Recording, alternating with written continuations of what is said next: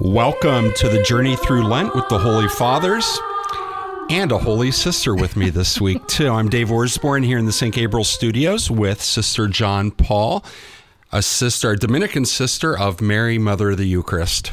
Welcome. Thank you so much. Great to be here. And you serve over at St. Michael's School here in Worthington, so it's good to have you back with us. Thank you so much. I love your theme on the Holy Fathers.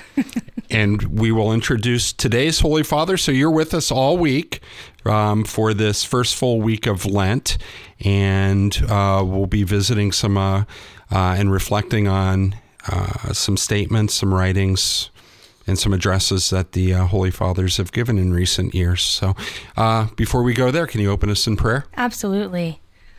In the name of the Father, and of the Son, and the Holy Spirit, amen.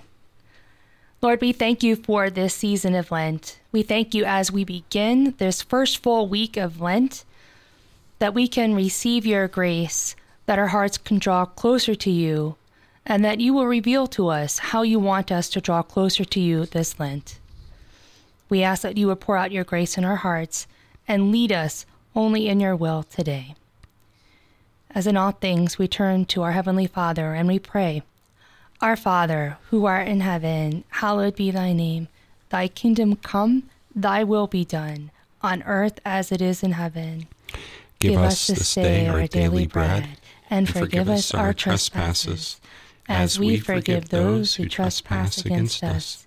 And lead us not into temptation, but deliver us from evil. Amen. Amen. All our patron saints and angels pray, pray for, us. for, us. Amen. Amen. So, friends, what we're doing uh, through each of the weekdays of Lent, we're going back and looking at uh, writings and reflections that uh, Pope St. John Paul II, Pope Benedict, and Pope Francis have offered uh, to us through Lent. And Sister selected for today a, an Angelus address uh, presented by Pope Benedict back on the first Sunday of Lent in February of 2010. So, Pope Benedict.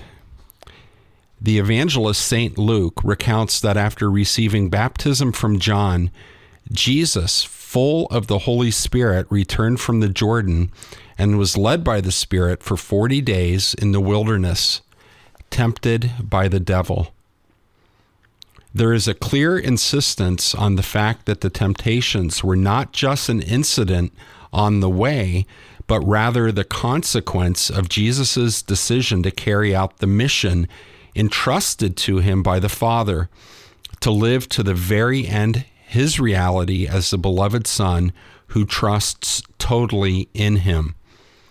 Christ came into the world to set us free from sin and from the ambiguous fascination of planning our life, leaving God out.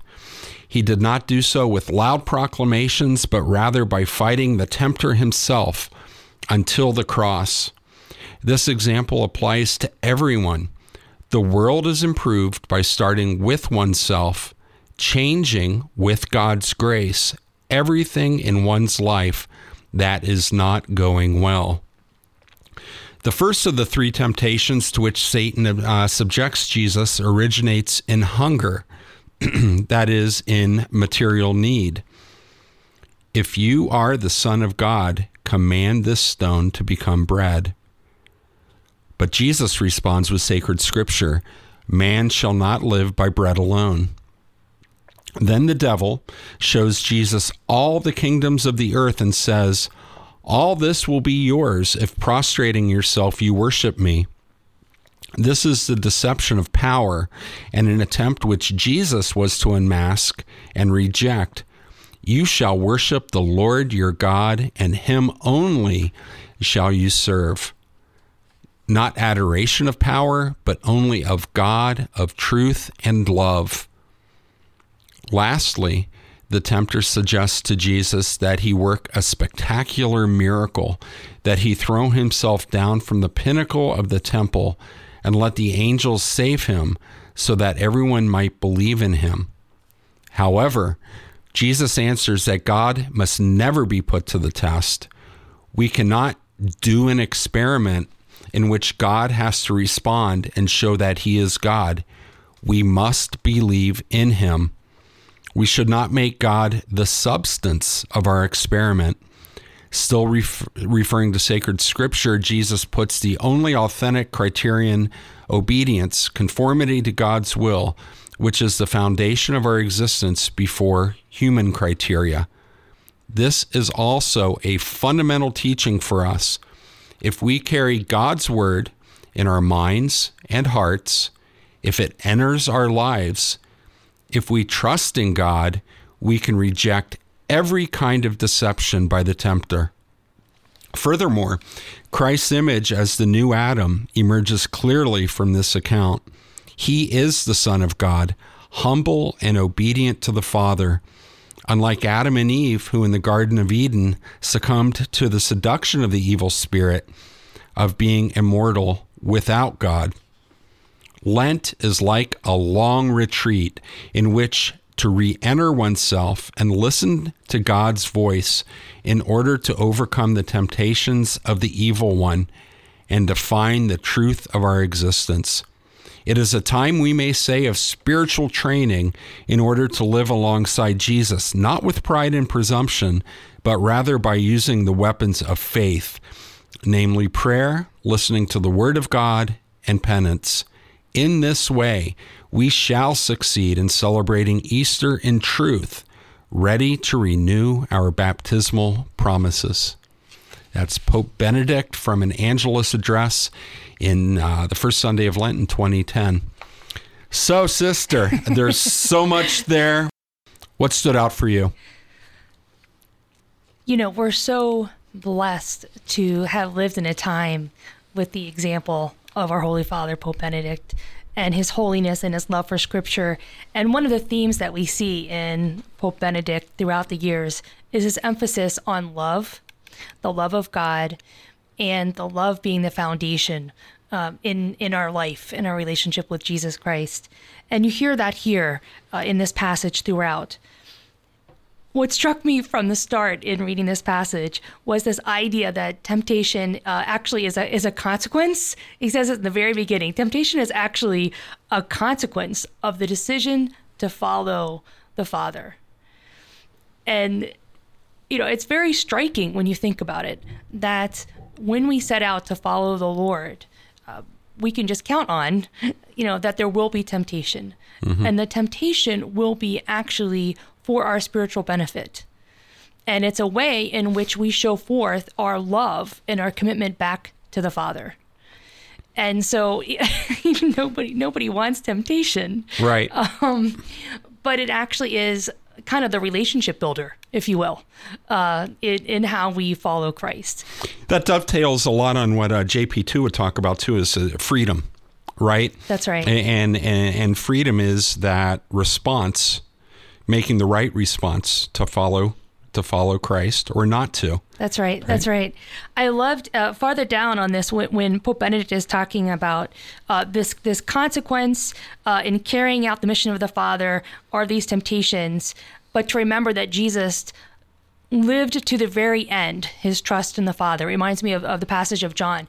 You know he he loved us to the end. Mm-hmm. and so this idea of persevering in the following of the lord despite the temptations despite the uphill battle. And uh, he, the holy father pope benedict makes a point to talk about this sin that we can be tempted with, and he calls it this ambiguous fascination. I love that line. I know you. I can tell yep. you loved that, right? Yep. You want to repeat that? The ambiguous fascination of planning our life, leaving God out.